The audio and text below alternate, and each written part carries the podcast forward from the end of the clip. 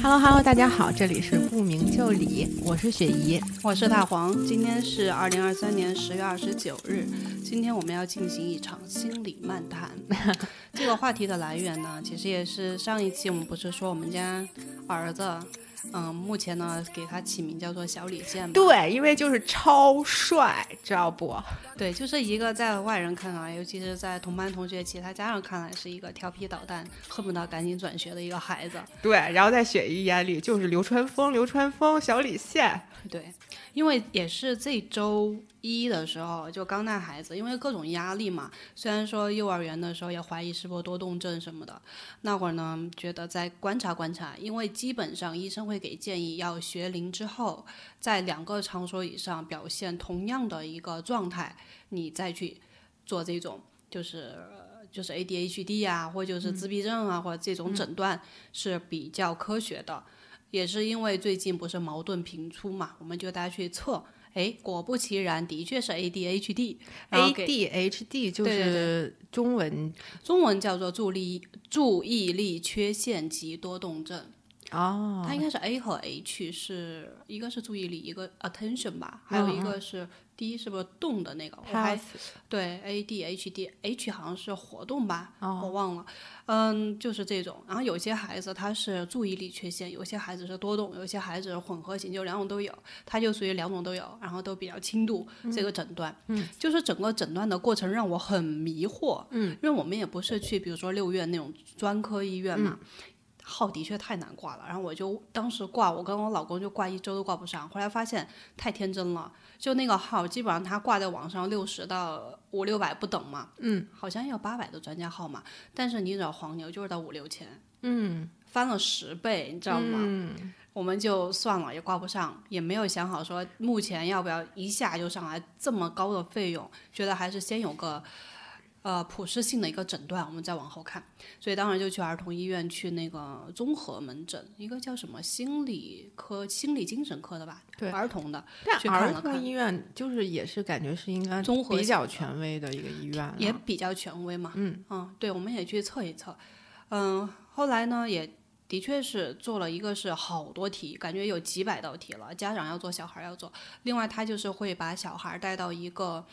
诊断室吧，就进去之后，好像是用机器还是用一些卡片，就让你去，嗯，就是如果出现三，你就不要去点它，还不要去划它，大概这样的一个像游戏之类的一个测试。嗯，他出来之后也说了游戏规则，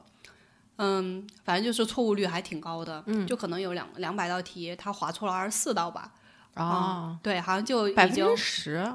反正就是他有五个呃诊断里面，就是他。对于他自己这个就是三的那个游戏诊断有五个是四个异常，嗯，就错误率啊，还有什么各种各种的异常，只有一个反应力是不异常的。嗯，于是根据这个，就是从机器科学层面判定肯定是注意力缺陷的。明白。另外就通过量表呢去测定他是否多动。嗯，这个量表就是包括他情绪控制能力，嗯，还有他在社会上给跟别人交往发生冲突啊之类的，呃。大部分这种题吧，嗯，然后基本上我们也是偏客观和最近矛盾频出，也会给他到一个比如说比较严重和很严重那个分儿去打，明白。但是呢，他就那个严重，但其他方面，比如说什么眼神聚焦啊，还有呃爱说话呀，这种可能分儿要好一点。最后综合下来，他就是个轻度嘛。注意力那方面呢，也是个轻度，嗯，就这样了。哎，当时就是我们拿着这个结果。就有点懵逼，就是那要怎样啊？然后就是后来，当时那个小李健还在旁边，就一直在看书，就是跟医生交谈的时候，医生叫他，他也懒得理那种。然后呢，也是常规的，就是不好好站，也不好好坐，要不然就是匍匐在人家桌上，要不然匍匐在人家病床上，拿着那个书一直在看，爱答不理那种状态嘛，就感觉特别的对症。然后反正医生估计也看多了嘛。就结论就是，你们要不然就开药呗，就专注达，就可能那种药。其实因为我之前有了解嘛，也知道就是这个药呢，它还是会有一些副作用的。嗯，轻易当时我就想，哪怕是真的诊断了，我也不会给他吃药。所以第一反应就是我们不开药。然后好草率啊！我当时听，就是我听这个诊断过程，我就会觉得很草率，怎么能这么轻易的就给孩子就开药了呢？对，而且他就是，就感觉跟诊断一个感冒一样，你感冒了，然后开什么药啊，中成药还是西药啊，就这种。而，且量表这种事情，其实我觉得它主观性很强，嗯，它就是你做一遍、两遍、三遍，永远都不一样。对，但它可能会在一个区间内嗯。相对稳定，在目前阶段，所以我们当时很懵啊啊，就要吃药了吗？嗯，就这么一下，然后就要吃药了，而且这个药它是有成瘾性的，是这样的。它本身是个兴奋剂，嗯，就这么嗯轻松的就说，那你孩子就吃药吧。对对，因为就是，我就感觉，所以我当时听到这个过程之后，我就觉得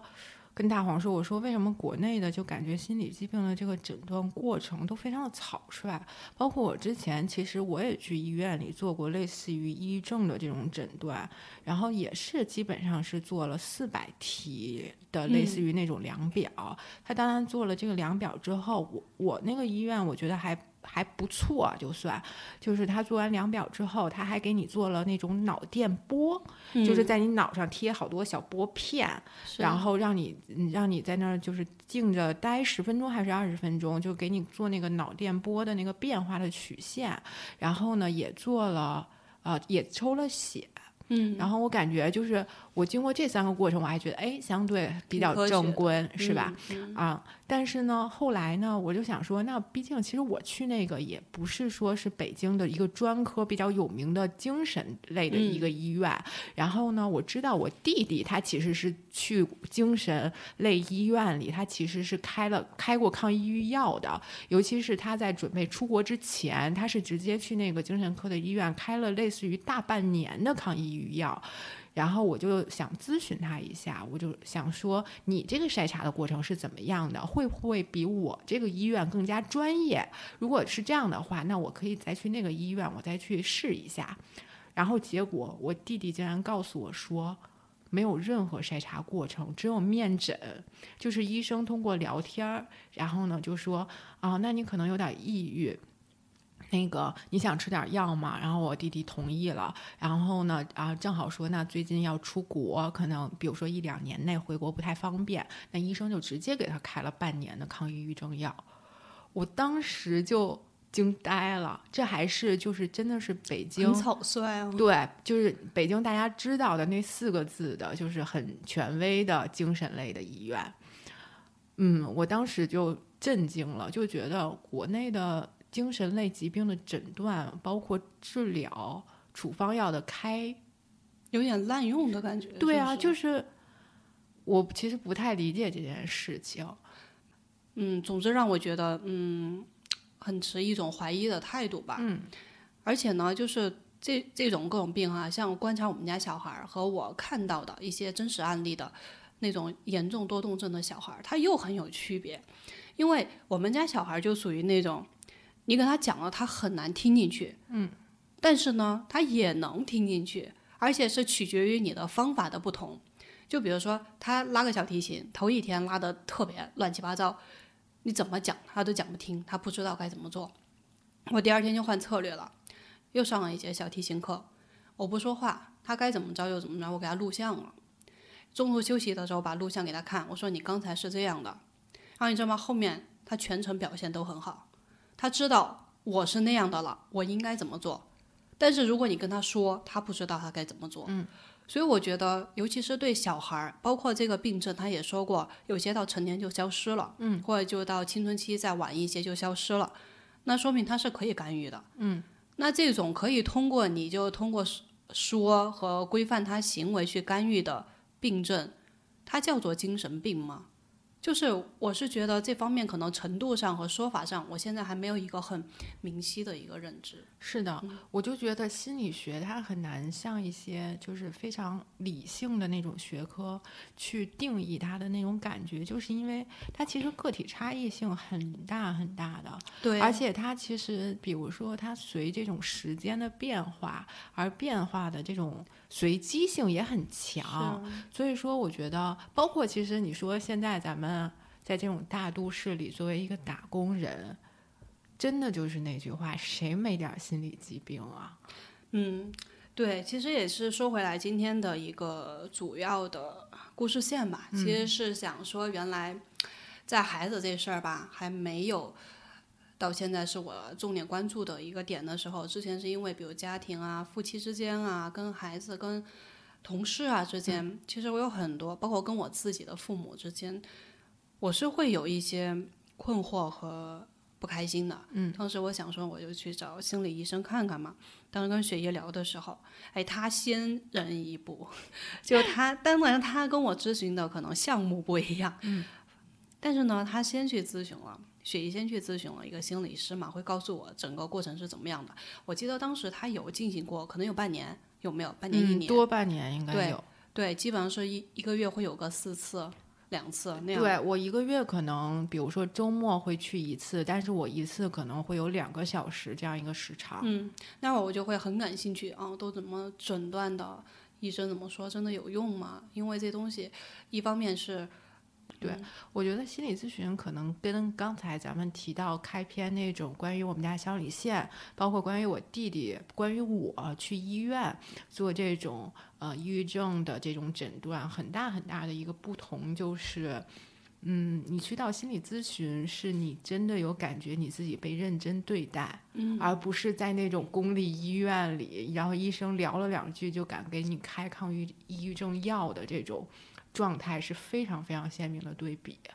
对，所以我觉得其实如果大家有这个犹豫的话，包括可能自己所在的城市没有特别权威的这种。精神科的呃医院，或者感觉自己在医院里没有被好好的、认真的对待的情况下，我觉得就是可以尝试去找一个就是心理咨询老师，你可以跟他探讨一下你现在这个情况是不是有必要真正的去医院里去诊断、去吃药。但我觉得很多人会问题是在。找哪个机构和找哪个老师？嗯，这方面怎么选？就是我当时其实是这样子的，就是我当时呢，其实在北京，我知道的就是有两家，嗯，比较权威的吧，也谈不上权威，可能就是知名度比较高。我知道的有两家，一个是比如说这这些年也很火的那个简单心理，可能很多人听播客也都了解。然后它里边也有很多很权威的老师，然后呢，嗯，你可以就是比如说你先去购买一个小的类似于那种团购团购套餐的那种东西，然后呢，它有一个。嗯，量表做完量表之后，他会根据那个量表给你推荐一个老师。你可以先跟那个心理咨询老师先浅聊那么一两个小时，然后让那个老师判断一下你现在主要的问题，然后再根据你的问题，可能再去给你，呃，就是布布一些你的治疗方案。就是这个其实是一个。呃，很简单的一个类似于门诊的那种东西，但是它又比那种三甲医院的那种门诊相对来讲，它的内容会充实很多嘛。我记得我当时好像是九十八块钱团购了一个那个东西，然后呢，就是给先给你做了可能一百道题，然后做完一百道题之后，他还有一个心理咨询老师跟你有一个四十五分钟的一对一的视频交流。我觉得网络的对网络的视频交流，然后你视频交流之后，你可能根据他的一些建议和你自己的这些主观的感觉，你再去想说，那我是不是要进进迈入这个系统性的心理咨询？然后，因为我觉得你真是要下决心迈到这个咨询里边的话，它可能就不是。呃，一两节课或者一两个月能解决的问题了，它可能是一个相对比较长的过程吧。你可能前期有一个准备是一件好事，但是呢，呃，我是做了这个，我是做了这个。呃，前面的这一节课的和老师的咨询和沟通之后呢，但是我没有选择他们这个机构，因为也是因为当时的可能他们这个机构的老师的时间呀什么的，包包括地点咨询地点，可能跟我不是很匹配，因为我还是希望是通过视面面对面的这样的方式，因为他们其实是也可以视频，就也可以是希望线下的，我希望线下的，然后我希望一个是相对于。呃，价格我可以接受的，因为这样的话，你才可以保证你的一个长期的嘛，因为它确实不是一个一两次能解决的事情。所以后来呢，我就选择了另外一家叫武志红心理咨询室。这很火哎。对，他呢在北京呢也有很多就是工作室嘛，比如说什么西城的呀，然后可能呃东城的啊、朝阳的呀，可能都有他们的工作室。然后我也是通过他们的 APP，在他们的 APP 里呢去选择了一个呃我觉得嗯匹配性比较好的这么一个。呃，老师，因为他的 A P P 里会详细的介绍每个老师的简介，就是这个老师可能主攻一些什么方向，然后你也最开始可能通过做一些题，然后呢，他来判断说，那你可能比如说需要一个呃类似于这方面的老师，然后他给你推荐几个，然后你再去找你对应的你能接受的价位，你能接受的时间和你可以就是。呃，在在嗯，就比如说你想要一个男老师啊，还想要一个女老师啊，可能看看照片，有点像私教啊。对对对，其实是这个是是是这样的一个过程。然后当时我其实就是通过，我首先通过简单心理的那个量表和那个老师跟我的谈话，我大概确定了我要的方向和我要的这么一个解决的一些问题吧。方向是什么？就类似于，比如说他觉得你嗯你。跟你聊天过程中，他觉得你存在的一些问题呀，或者你直观的一些困惑呀，他是会给你分到什么某个心理学派吗？那倒没有那么呃那么详细，我哦有是有的，他会跟你谈。我觉得可能你比如说你解决这个问题，可能比较偏可能偏动力学，对，类似于心理动力学派，可能主要是比较关注于你这个问题的。你可以去找找这方面的老师，然后呢？我就去那个武志红的 A P P 看，发现哎，正好他是就是嗯，就是那那个老师就正好是主攻这个方向的。嗯，然后呢，同时呢，我看他这个，就我找了一个女老师嘛，然后我看她那个照片，我也觉得挺有眼缘的。然后她的价格和她的这个剩余可以约的时间也都是跟我很匹配的，所以我就选择了呃我当时的那个老师。心理动力学是啥？我认为这个心理动力学的疗法，它其实是，呃，它本质是想挖你的根源，就是挖你做这些事情源头的原因，然后呢，去解决你这些原因，以达到你的行为的改善。那既然他要去挖你的根源，那这个过程其实就是一个相对漫长的过程，它其实是需要一个长久的。陪伴的，就是有点像这种感觉，它不是是长久的陪伴，潜移默化，循序渐进。我认为是这样一个过程。而认知行为疗法呢，我认为它是更有针对性，然后嗯，更快速去解决问题的那种感觉，就是有点像，比如说我最近就是失恋了，嗯，然后呢，我就是想赶紧把我这个失恋的负面情绪度过去。那么我选择这个认知行为学疗法，我可能通过一系列的这种，可能通过几次的治疗，比如说六到八次的这样一个治疗，我就可以把我的失恋的这种痛苦一下子就解决了。它其实就是有点像那种，嗯，比如说我就是感冒了，我就是用两周的时间把我这个感冒治好了。但他不会去想你是不是体质弱呀？嗯，你小时候是不是因为喝凉水多呀？你这样感觉有点像中医和西医的区别，我觉得是挺像的。包括刚才说的，就是精神和那个认知这方面，我觉得这不就跟那个 ADHD，一个是注意力，一个是那个多动行为，其实就是有关联度。对，但是你又说它有区别，也有。嗯，对我其实我不太确定我们说的这个理解是不是正确的，嗯，尤其是我觉得现在很多的呃心理咨询师，他其实是两种方法兼用的。因为就是，比如说他可能，比如说大学啊或者研究生啊，他主攻的是心理动力学疗法，但是呢，他在他工作过程中，据我所知，就心理咨询师是在不断的学习和充实自己的，他可能就是要总是去参加各种各样的培训，短期的、长期的，会一直一直的去不断的丰富自己。所以，就像我的那个咨询师，他可能主攻是心理动力学方向，但他其实在后期的各种各样的培训里边，他也学了很多这。这种认知行为疗法的这方面的，嗯，这个东西，所以他其实是一个挺全面的这种咨询师。所以他其实，比如说，你想啊，我针对我的一个患者，对吧？他不可能只是说我就是治疗他的行为，或者我就是治疗他的意识，他可能就是标本兼治都有的。然后，比如说针对他这个问题，我是给他用这个疗法；针对这个问题，可能是用这个疗法。我所以我觉得他可能还是一个。相对于以什么什么为主，但什么什么辅助，一个相对比较全面的治疗过程。嗯，行。哎，话说回来，你当时是为什么去咨询？我当时其实就是觉得，嗯，状态很不好吧。其实我一直以来就是，呃，可能就是一个天生比较丧的人，但是你会能感觉到你在某一个时间就是。嗯，就是丧到你自己没有办法调节了。可能因为我以前能感觉到，我可能比如说我这段时间比较丧，但我可能会也也会自己去调整自己和自己去，就是某些时候有一些乐观的想法会出现，但是当有一段时间我会发现。我完全没有任何乐观的想法出现了，就是我完全就是就是自己救不了自己了那种状态，嗯，那种感觉就是你可能就是以前你也在潜水，但你还可以时不时浮上来，就是换口气，然后你再下潜，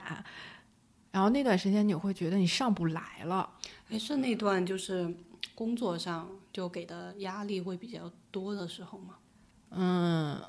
也会有。工作压力对，工作压力是一方面吧，然后身体也会有，然后，嗯，就是人际关系也会有，就是各种各样的，你会觉得就是没有任何一件好事。还是去诊断了，是不是有抑郁症？哎，实际上我去诊断是在我心理咨询之后我才去诊断的，就是对，因为我当时其实去心理咨询的那个可能。是有一个契机的，他可能就是最近，最近感觉就是每天都想哭，嗯，然后可能比如说连续了一两个月之后，我觉得我去咨询了一下，然后咨询了，就一直就是，嗯，可能坚持了大半年这种状态，但是这个大半年的过程中呢，你也会比如说你也会去医院呀，然后你也会寻求自己看书啊，你也会寻求一些自己其他的方式和方法嘛。嗯，对，但是实际上，它其实是个反复的过程，它也不是说你咨询完之后立马就好了或者怎么样的。嗯嗯。所以你咨询了有半年，半年多应该是有的。嗯，我记得你那会儿就说，我记得很印象比较深刻的，就是说，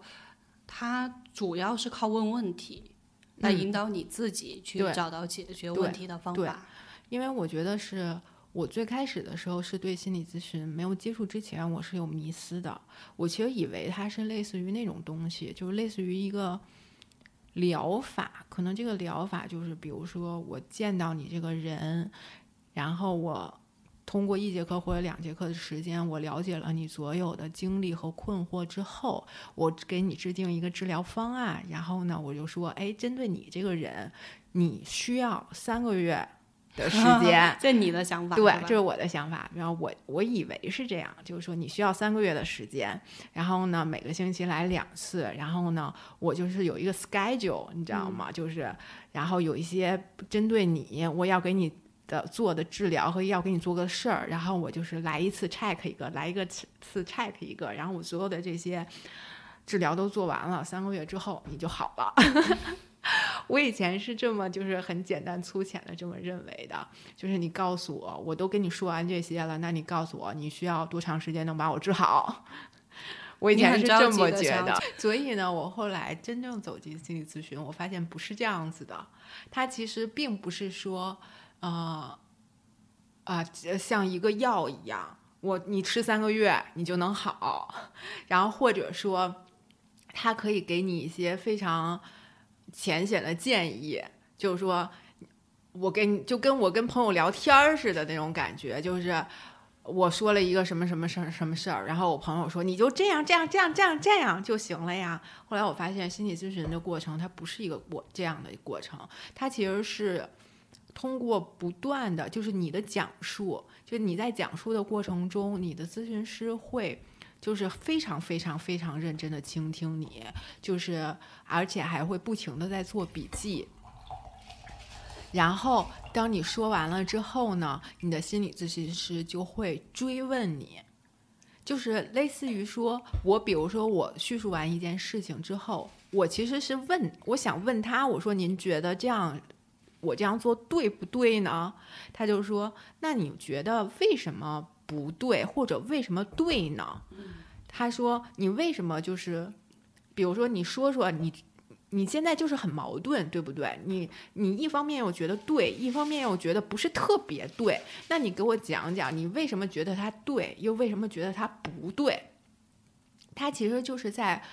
不断的让你自己去挖掘，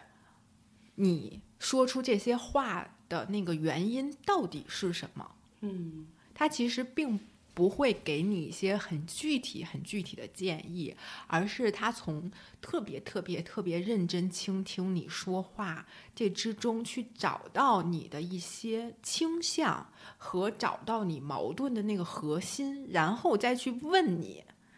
就是，你就有的时候你会觉得，那有没有一个具体的问题，你当时有觉得直击心灵，我自己找到答案的那种感受？还是说他就是其实都是很温和的，让你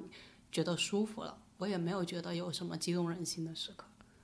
嗯，我觉得啊，就是其实很多问题你自己呢是，如果是你自己，你也可以进行这个过程，就是你不断的自己追问，你嗯不断的自己，你是可以进行这个过程的。但是为什么有一个心理咨询师在旁边儿，这个过程会更加的高效？因为有的时候吧，你感觉你就是。你都不敢问自己，你明白那种感觉吗？就是你不敢去往那方面想，但是当有人去逼你想的时候，你就会觉得，因为我觉得当时很多时候，你知道一个动因是什么吗？我会觉得。哇塞，这一分钟太贵了，我 得我得想到什么，我就得跟他实话实说，我可不能撒谎，我也不能欺骗他，真的，金钱让人产生动力。对，真的就是那种感觉，你知道不？就是我当时就问他嘛，我说我觉得我好懒，就是我什么什么什么都不想干，然后呢，我觉得我做一切事情都没有动力，就是我后来才知道，其实就是什么都不想干，其实是抑郁症的一个很普遍的表现。你有吃药吗？当时？没有，没有，没有。嗯就是我就会觉得我每天在做，每天做这些事情，没有一件事有意义，就没有一件事值得，我都不知道我在干嘛，就是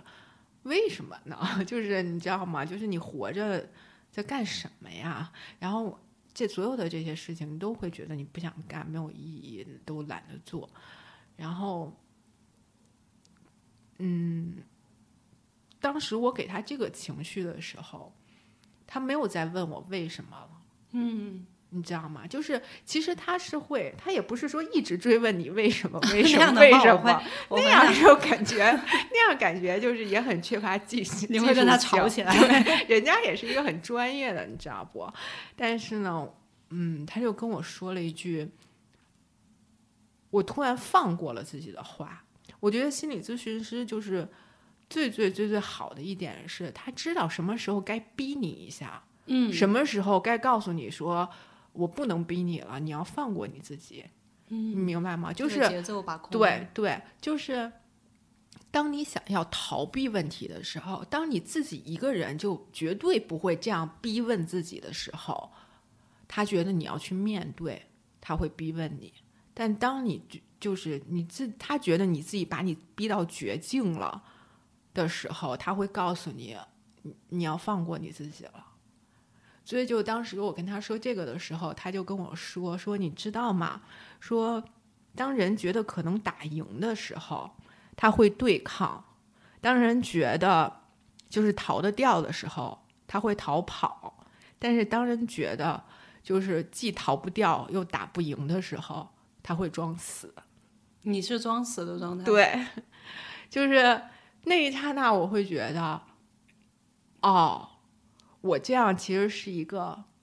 合理的表现，是一个放过自己了。是一个求生的表现，你明白吗？嗯嗯嗯就是就那一刹那，我就觉得啊，也没有什么，就是我现在的这个什么都不想做，什么都懒得做的这样的状态，其实是一个，其实是因为我可能面前的这个困难太大了，我既逃不掉又打不赢，所以我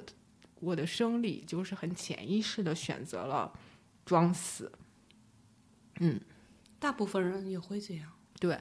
但是呢，心理咨询师又很高超的一点，你知道吗？他告诉你，你这样行为是合理的。就是首先，他告诉你是合理的，你不要再去逼自己和怨自己了。你这样做是合理的，人就是不可能一直就是很努力的，也不是说靠努力可以解决一切问题的。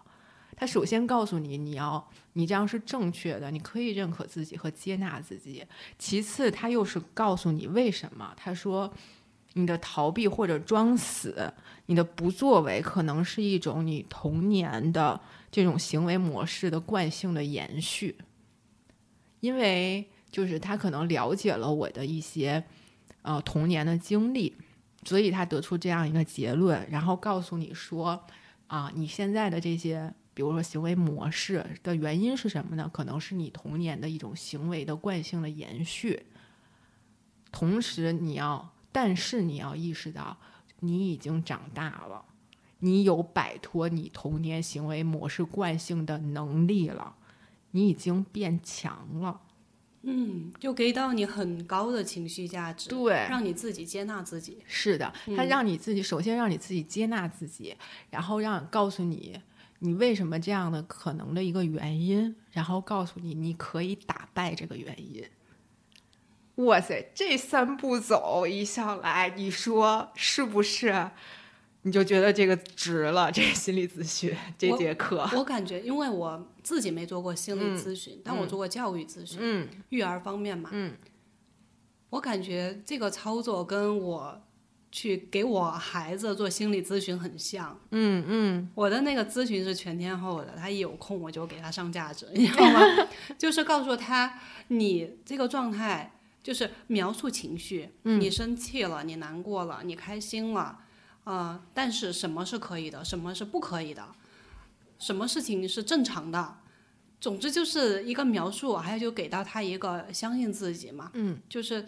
嗯，当他觉得就是下错棋了，或者输了，然后不行了，我要放弃了，我不能再上课的时候，就是要给到他这些都很正常。嗯，就是你如果想做，你如果通过什么方法坚持，都可以。嗯，好像就是这样的一个过程，就是人都是要学会接纳。包括我做教育咨询的时候，咨询师反复的告诉我们，就是你们不接纳自己的孩子。嗯。他会从我们的各种之前的一些举动来看，就是，当然孩子他本身的性格差异我们是不能掌控的。你看现在老大老二，他从出生之后，他的行为表现，每个婴儿从小到大他都会不一样。这个是你没办法去改变的，你能做的就是接纳，在这个基础上看怎么样去帮助他，而不是去掌控他。所以那段时间提的最多的词就是接纳。后来就不仅是说对孩子的接纳，我慢慢的也接纳自己了。是的，我从原来就是一个还比较内耗的人，是会有讨好人格和去在意别人眼光的人，嗯，到最近我自己慢慢肯定自己了。包括我还会跟同事讲，就像前两天，就他会跟我说，就是那因为正常他们平时在深圳办公嘛，偶尔就会飞来北京，就是大家聚一下，就是总部在这边嘛。就要跟领导会会面啊，就是表示一下存在感嘛。他会说那天他回深圳了，没有跟领导说，领导生气了。嗯，他自己也很介意这个事情，然后跟我表达。我跟他说，你怎么做和他怎么想是两件事情。课题分离。对，就用的阿德勒嘛，课题分离，并且就是发生过的事情我们就不再说了。就接纳自己已经做过的决定，不要再去迫害自己了。嗯，怎么想是别人的事情，跟你无关。努力的就让自己剥离开。然后当时他也是一种醍醐灌顶，对醍醐灌顶。他就说：“是我该这么想。”所以我觉得有时候就是，嗯，在一种内耗中，你可能是需要一个警铃给你敲一下，对，然后让自己就是，哎醒一醒，然后跳出来。是的，对，心理师是这个作用，包括你自己看书，或者你自己有时候给自己来这么一下，对，也是很有必要的。对，然后就是人吧，有时候就是需要去做到一个，就一种什么呢？课题分离，包括就是，其实你说我们说各大心理学派，我们这两天也做功课了嘛，荣格、弗洛伊德、阿德勒，你可以把它想成一种科学的分离，呃，心那种这种研究过程，你也可以把它想成宗教。嗯，我现在还是依然会越来越有这种感受，因为你会去发现，他们三家每个人的成长经历不同，然后他们的观点完全不一样，也不是说完全吧，很多时候不一样。嗯，每一种给人的方向都不一样，这种东西你叫它科学吗？我又觉得不太严谨，所以就是还是坚定你要什么。有时候可能外在的力量把你惊醒之后，你自己该往哪个方向跑，还是看你自己。对，我觉得实际上就是这个东西，它就是个体差异性很强，就是不管是什么荣格啊、阿德勒呀、弗洛伊德啊这些都好，就是你找到那个就是适合你的，或者说是你针对你自己的这些精神的状况，你不一定就是三家非得要选一家。你就是对第四家，对，或者你自己就是一家，就是很多时候，我觉得就是你只有你自己最了解你自己的问题的根源在哪里，包括你跟心理咨询师去聊，他其实就是在不停不停的叩问你，让你自己叩问你的内心，让你自己去探索你自己，让你自己去摸索到一个你觉得最适合、最适合你的方式。对，只有自己才能决定自己想要什么方式。是是这样的，就是包括我刚才说的那那个，就是我的心理咨询师说，那你所有的这些可能跟你，比如说你童年被对待的这个方式有很大的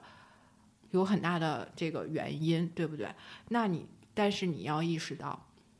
你已经长大了，你已经变强了，你已经不是当时的那个你了，你完全可以用另外一种方式对去对待了。我当时就突然就想到了，我们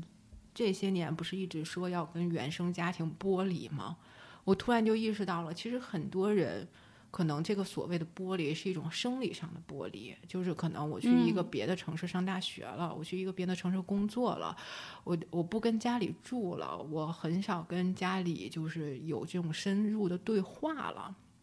嗯，或者我有一些就是人生的困惑呀，或者迷茫，我已经不再跟我的家长叙述，以期待得到他们一些建议了。我觉得这是一种生理上的剥离，但是我那时候突然意识到了，我需要的是一种心理上的剥离。这种心理上的剥离是什么？是我从主观意识上，我的心里应该不再延续我童年的那种思维方式了。对，就是比如说，其实我的心理老师跟我说过很多次，就是，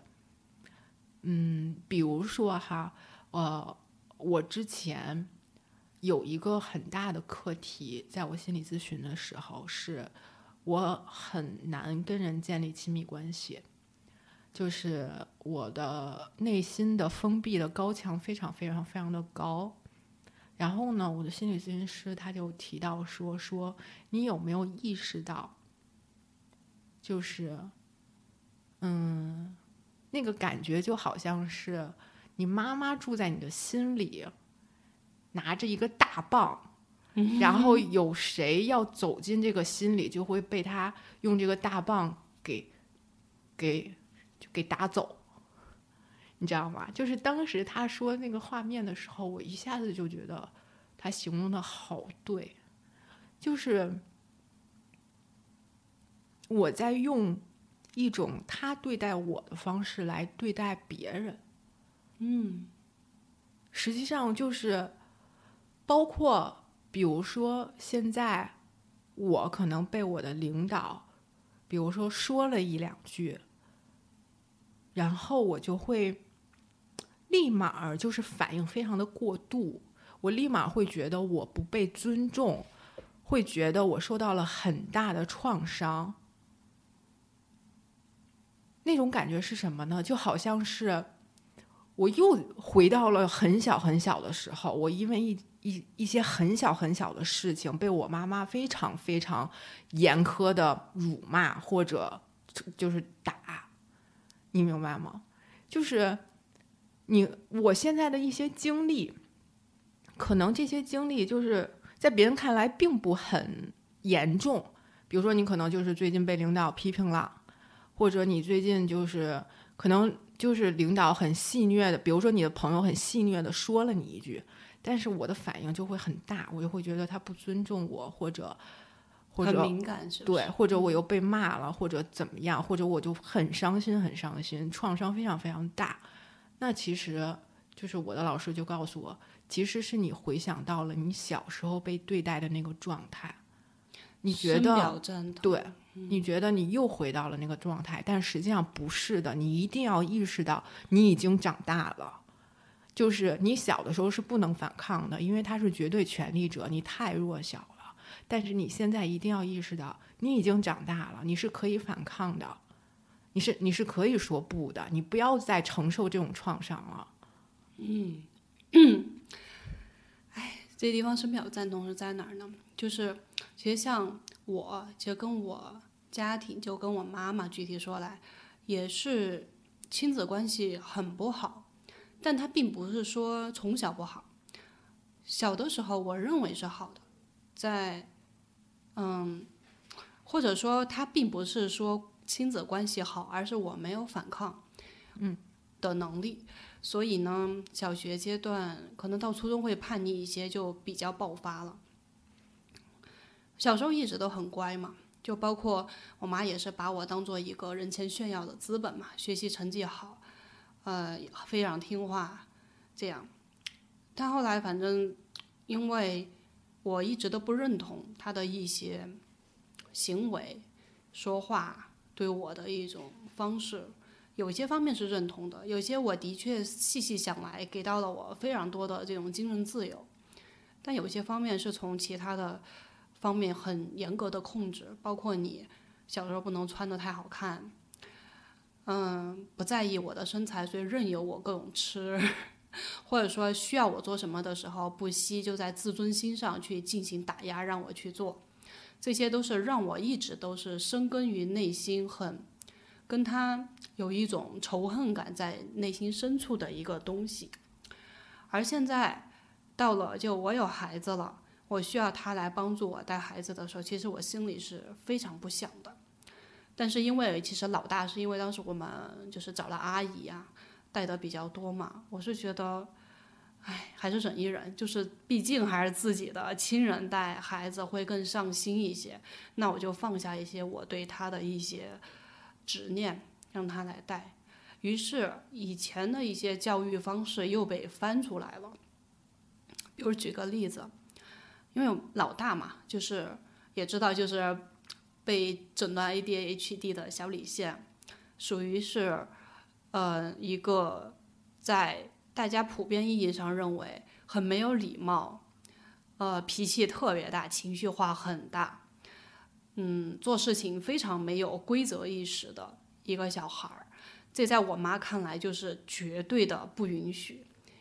因为她对小孩就是一定要。见到人要问好，要礼貌，什么事情都要优先让老的小的吃，一定是要就是让自己牺牲，让别人去得到呃尊重感的，嗯，这样的小孩儿他才是好小孩儿，嗯，他对自己也是这么要求的，嗯，就他一定要自己付出，不管你允不允许他付出，他要付出让你看到，并且要表示。你得尊重我的付出，你得感谢我，这是我存在的价值。嗯，所以这段时间老听见就他就说那个说我们家老大就是又把衣服吃的，他不是老不爱洗手吗？嗯，就吃完饭油油的，就是老老不洗，他老去叮嘱他洗，他老不洗，他就老往身上去擦，就下意识的就往身上擦，然后我妈就绝对忍受不了这种行为，然后就会反复强调，你知不知道你那件衣服，我就拿手搓。每次搓搓的我手都裂口子了，疼了好几个月。就是你还这样，我就都不给你搓了。然后就会表达就自己，就是为你的错误我去付出买嗯单，然嗯后这种牺含牲自己，对，对对对，但我大老大完全不在乎，听不进去，嗯，你在说什么？然 后就是那种，所以我我当时就会，因为我现在跟他说话方式比较顶，我就会说他没有要求你给他洗，你就不用给他洗。嗯，他说他那就穿着脏的上去，我穿的脏不脏是他自己的事情，他没有要求你，你不用去给他做。是这样，但是他接受不了，就是他一定要自己做完了，并且要让大家都看到。嗯对于孩子就是父母道德绑架，对，所以这些方面就是我们有很多顶撞嘛。包括有一次，就是他对我的育儿方式就很不认同，嗯，就是我是虽然说我偶尔也会就是比如打打他屁股呀，就气上来了，是抱着一种试探性的心理，觉得是不是也该揍一顿了，嗯，当时也没想到更好的方式，觉得有时候。某种程度就是孩子就是需要来这么两下，嗯，就是我觉得一直很和睦的，现在都说要有一个情绪稳定的妈妈嘛，都是这么号召，遇到什么事情都要淡定，没有情绪，然后这么做。我觉得这不就机器人妈妈吗？我觉得我也不是慢慢的也不太接受这种设定。我觉得就是你该有脾气得有脾气，你想揍他两下了，你就是揍他屁股，就是也不是说天天一一遇到大事小事就揍两下啊。就有时候亲子关系也不会因此变差，反而是让你们更拉近彼此关系的事情，他也能理解，对吧？他自己那个生气了也会动手，其实大人也会动手，但是我们有轻重，我们虽然会生气，我们有轻重，这个事情他也得了解嘛，并且我们也在努力的克制，嗯、希望通过就是跟你，嗯、比如说行为的一个教导上去让你改进，但是偶尔我们也会控制不住揍你两下，孩子其实都能理解，但他觉得忍受不了。他就会老跟我举例，就是各种七大姑八大婆，各种邻居的孩子、孙子，就是怎么着，他就各种父母教育都不好，就是爷爷奶奶、外公外婆来了，然后就是就是拿到哪个角落使劲的揍一下就好了，从此以后都再也没有问题了。就很多案例给我举了，就就他不管你听不听，嗯，然后一上来基本上开篇都是我知道你们也不想听，我说了你们也不想听。然后还接着说，我说对，我不想听，你别说了。然后就开始要找空子，然后开始继续说，我就啊，每次都都那个深沉的那种很愤怒的感觉就会起来。嗯，因为他还举到其中一个例子，就是说我小时候可能三岁四岁的样子，那个时候就是见人没礼貌、没打招呼，他就会把我揪到大庭广众之下，对我进行非常强烈的就是自尊心侮辱。对，然后我就让我在那哭，然后就在那骂我。他说从此以后我就对人很尊重。就是，嗯，对，就是这样的。就是大黄提到的这种教育方式，也是我曾经就是承受过的这种教育方式嘛。然后我就觉得，这种教育方式教育出来的孩子，就像我和大黄这样，他就是非常讨好型人格。对，后来我有说过，我说都已经非常直白了，因为我们吵架也会升级嘛。嗯。就尤其是我小孩儿，有些这些事情之之后，他还埋怨就是我的这些力度不到位嘛。嗯。我说就因为你觉得小时候你教育的好，你看我们现在关系怎么样？但他不认同，他觉得他教育就是好的。他觉得你只要就是能顺利的结婚生子，有一份不错的工作，那就是我教育成功了。对，但是他不管我们的心灵其实有多大的煎熬，嗯就是我们考第一就很快乐嘛。后来我就觉得，就是真的需要有一个人去停止嘛，我自己就去从我自己内心层面去停止，就是他的成长环境跟我们不一样，是的，时代不一样，所以他怎么想和我们怎么做、怎么想是两码事儿，是的，还是做到课题分离，嗯，不要再去归咎于他了，嗯，他做他的，孩子这边只能说孩子也需要适应这样的家庭，嗯，所以我会跟孩子说，我说你看，从客观层面讲，我不会去跟他埋怨说外婆怎么怎么样，我说，你看外婆是一个性格比较脾气大的人，她能过来照顾你，说明她做了多大的妥协，嗯，她给你做饭，给你洗衣服，他都是做一些奉献，他不会为别人做这些事情，因为他非常爱你，嗯，所以你需要做到尊重。嗯，我觉得这样说就好了，对。并且我说这些话的时候都是当着我妈说的。对，而且实际上你说这个话也是、也是在跟你自己说这个话。对的，嗯，所以当我妈听到这些，瞬间态度就从前面的就是就毛发对对对，剑拔弩张，突然间就缓和下来，就是啊，那你去把什么事情就做哪那个东西晚放在那里就好了。对，就有时候就是真的，一方面你就停止。其实怎么说呢，一样的，在我们埋怨就是家庭没给到我们一些情绪价值，在欺压我们的时候，我们也在欺压他们。对就是他并没有说因为我们是受害方，于是我们欺压他们就变成了合理，也对并不是。对，实际上就是像我刚才说的，就我们已经意识到我们长大了，我们是可以反抗的，而大黄的这种方式的反抗是一种非常温柔而坚定的反抗，就是不是那种我一定要在跟你报仇，不是报复。对、嗯我不是要去报复我的父母，我也不是要跟他们吵架，要跟他们打的大打出手，也不要是老死不相往来。我是我们就是像大黄举这个例子，就是我温柔而坚定的反抗。我其实我我现在都放弃反抗，你知道吗？嗯，就是这是一种心理上的反抗，不是行为上的那种反抗。你要知道，就是在跟父母交接那个过程，其实就是在报复。嗯，就是他说什么，但我们不同意，你别管他那个说对不对，因为有可能就是你为了反抗他，你要说他不对嘛。嗯，如果把那个观念放下来，他说他的，你听着就好。嗯尤其我最近面对这么好些个家长，天天让我们道歉、或者就 就干嘛的，我真的就佛系和课题分离了。嗯嗯，就是非暴力不合作。对，就是人的确成长之后经历过这些，就会放过自己，放过别人嘛。是这样的，就是我觉得真的，我们说的那种你已经长大了，你可以反抗了的那种反抗，真的不是说让你去跟父母对着干，而是一种、嗯放过自己。对，放过自己也放过他们。我觉得我的最后的最后，老师说了一句话，我记到现在，他说你一定要相信，或者说你一定要意识到，那些伤害你的人也是爱你的人。哦，就是真的，哎呀，这上价值的 还是很受用。嗯，对，但是你同样也是意识到，那些爱你的人也会伤害你，这是一样的嘛？对对对爱你的人伤你最深嘛。对，但是你一定要也要就是放过他们和放过自己的前提，就是你意识到那些伤害你的人，他们其实也爱着你。这已经是高潮的一个论点了，可以解决人世间所有的困扰吧？对，所以其实包括大黄刚才说的，就是很多事情，所谓的就是讨好型人格也好啊，然后所谓的对自己非常非常的苛刻，然后非常的完美主义也好啊，这些其实，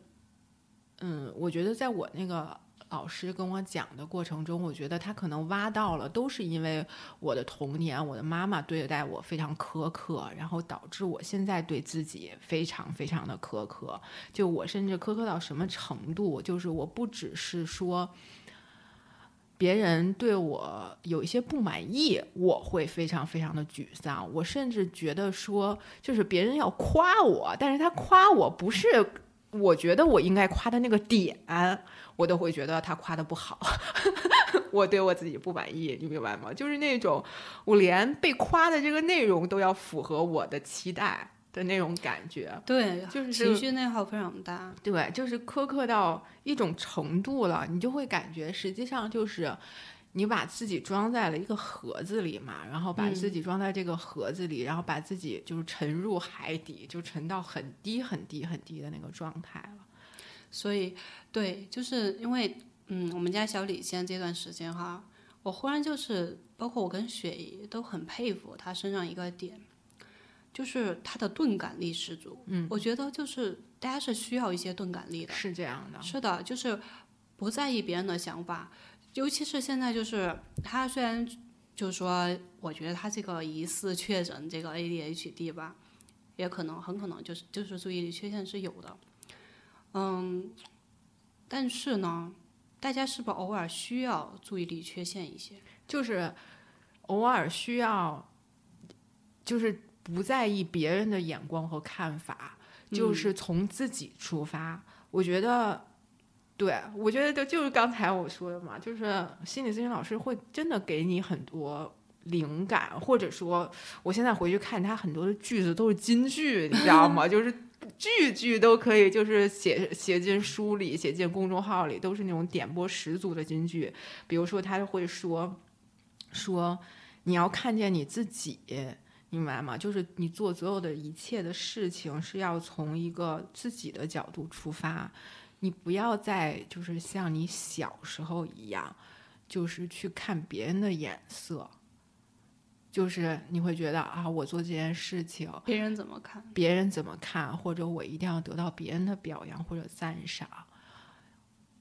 不要从这个角度出发，而是要从你自己到底要什么，你想要怎么样这个角度去出发。那我为什么？为什么？就是可能大黄经常跟我说一些小李现的困扰，但是我会一直非常非常非常的爱小李现，就是就像我爱流川枫似的那么爱，就是因为我觉得他和流川枫那种感觉是很像很像的，就是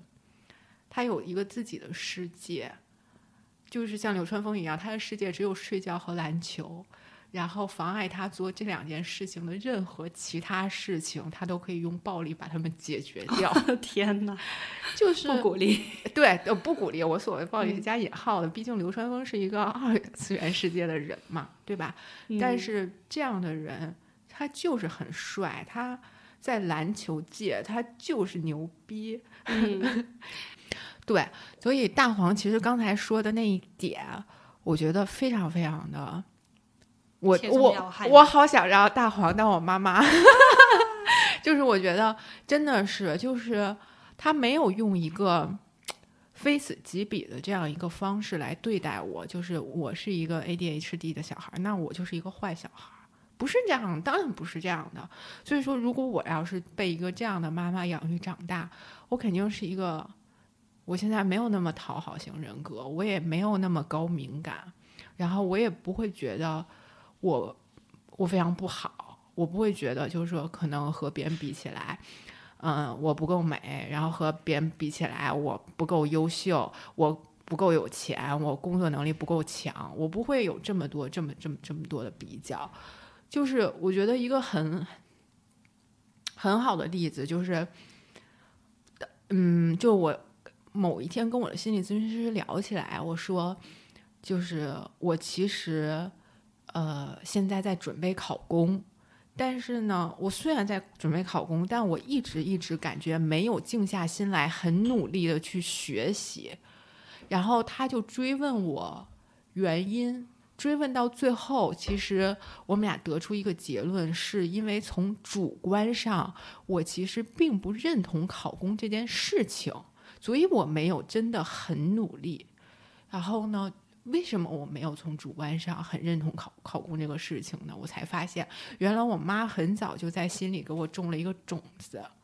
就是她说我很傻，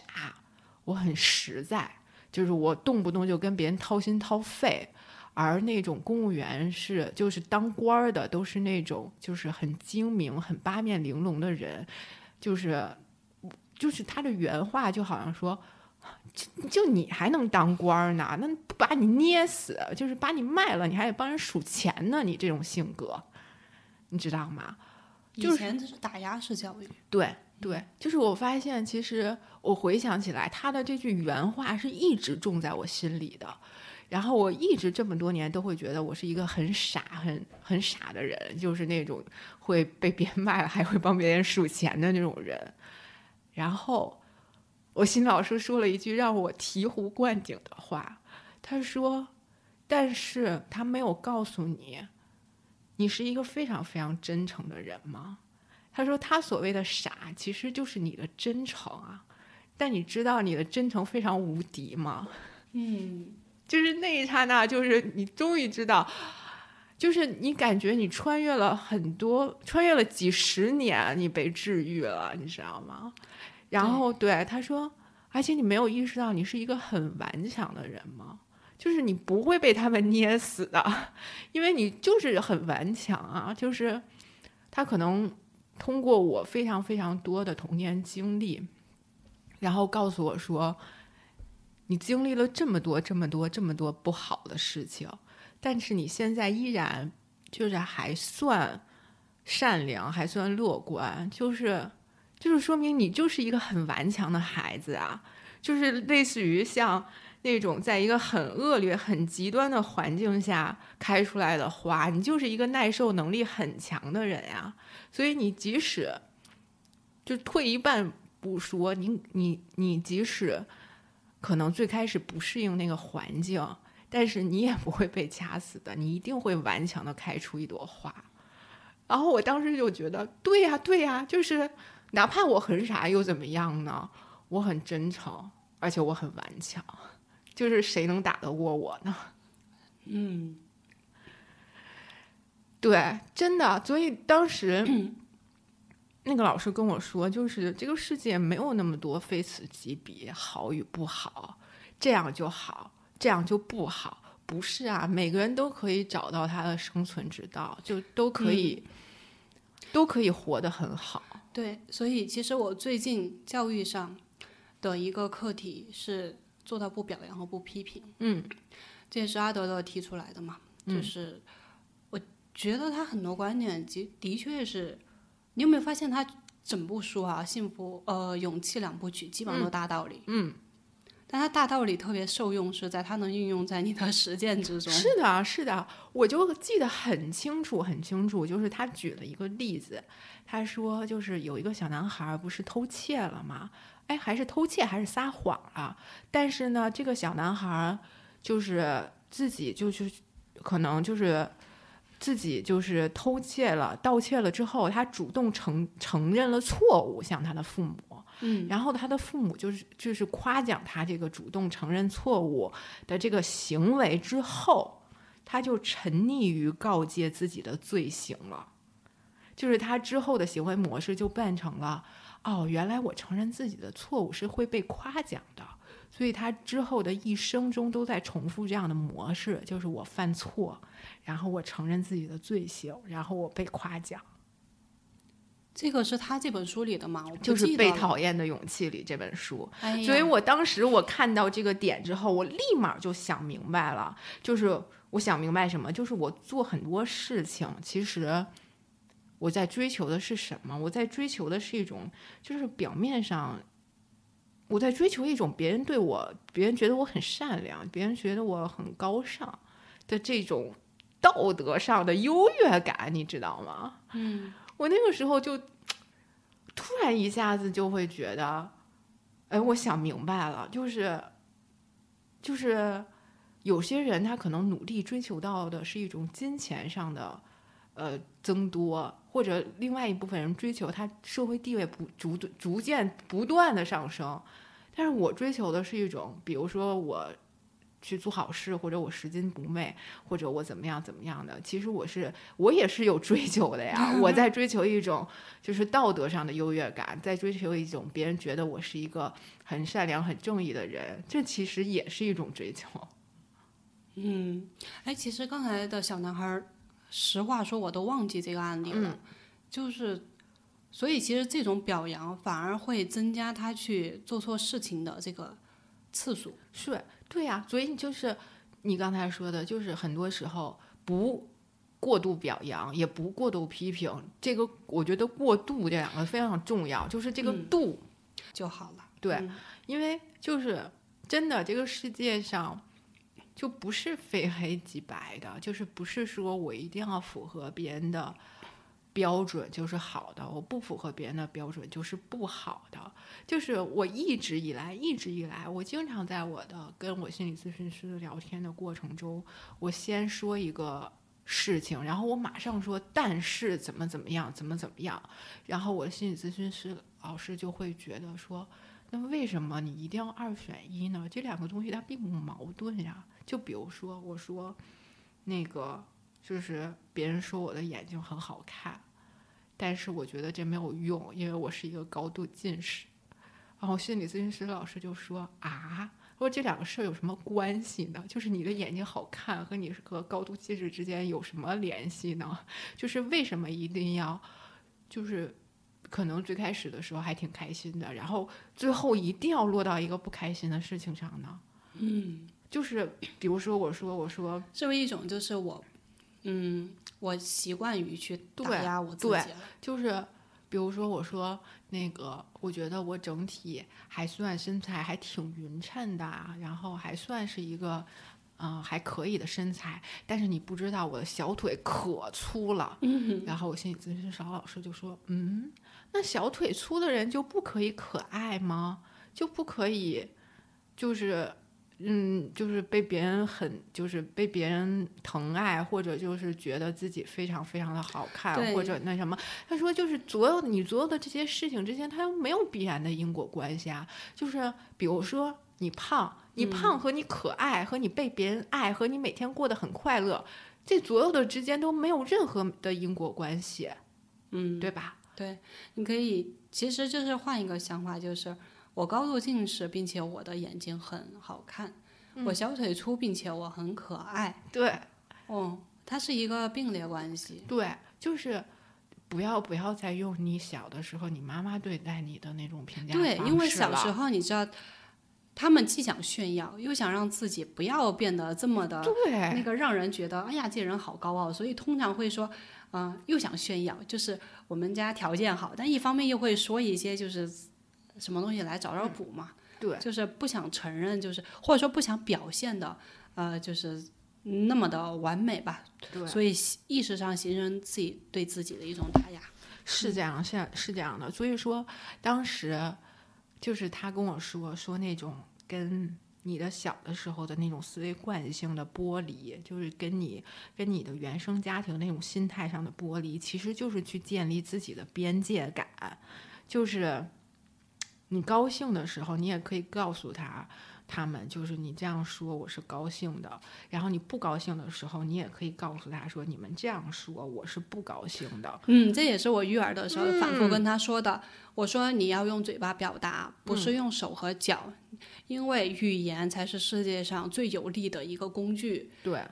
然后就让他练习嘛。我说现在，比如说当时我们是不是这样的一种情境？嗯，我这样说了，你该怎么做？嗯，就让他反复这个情境，让他去就是描述他的情绪。对对，就是你要客观真实的描述你的情绪，然后反馈给你的这个对方。嗯，就是你要相信，就是你的这些描述和反馈，你告诉他，他这样说你是不开心的，其实是不会伤害你们两个的关系的。嗯，你一定要就是。首先，对你们俩的关系有这样的一个信心，你相信那些伤害你的人也是爱着你的人，所以你在这个关系的基础上，你是有信心的。然后你去表达你自己，你去为自己发声，嗯，这是你就是感觉是去在你关系中自救的一个特别特别好的方式。嗯，好呀。我觉得今天的节目差不多进入尾声了，我们得去接小李现了。雪对，姨还得给他一个爱的拥抱呢。这对个拥抱已经延迟了两周了，哎，充分的去接纳他嗯。就可以了。是这样的。然后呢，今天呢，我讲了一些我之前心理咨询的一些经历和我的感受吧。其实我当时结束这个心理咨询的时候呢，我是有一点略微略微的失望的，因为我会觉得说，哎，他没有。就是就是像我们所说的，比如说我经历了半个呃，就是就是半个月也好啊，或者说六或者六个月也好的这个治疗过程之后，我就焕然一新了，我就好了。其实是没有的，你本来就挺好的，对。嗯是没有的。但是就是其实现在也已经过了一两年的时间了，我再翻回头来看我当时的那些笔记，就是我当时会每次上完课之后，把我们俩一些交谈的话语就是记下来，记成笔记。然后我现在回头去翻那些笔记，我发现那些笔记依然给我很大的触动。然后我发现，其实我这一两年状态还比较好，我是可以去开导别人，也开导自己的时候，我会想起那些话，我才发觉，哦，原来这个心理咨询它不是一个一蹴而就的急诊的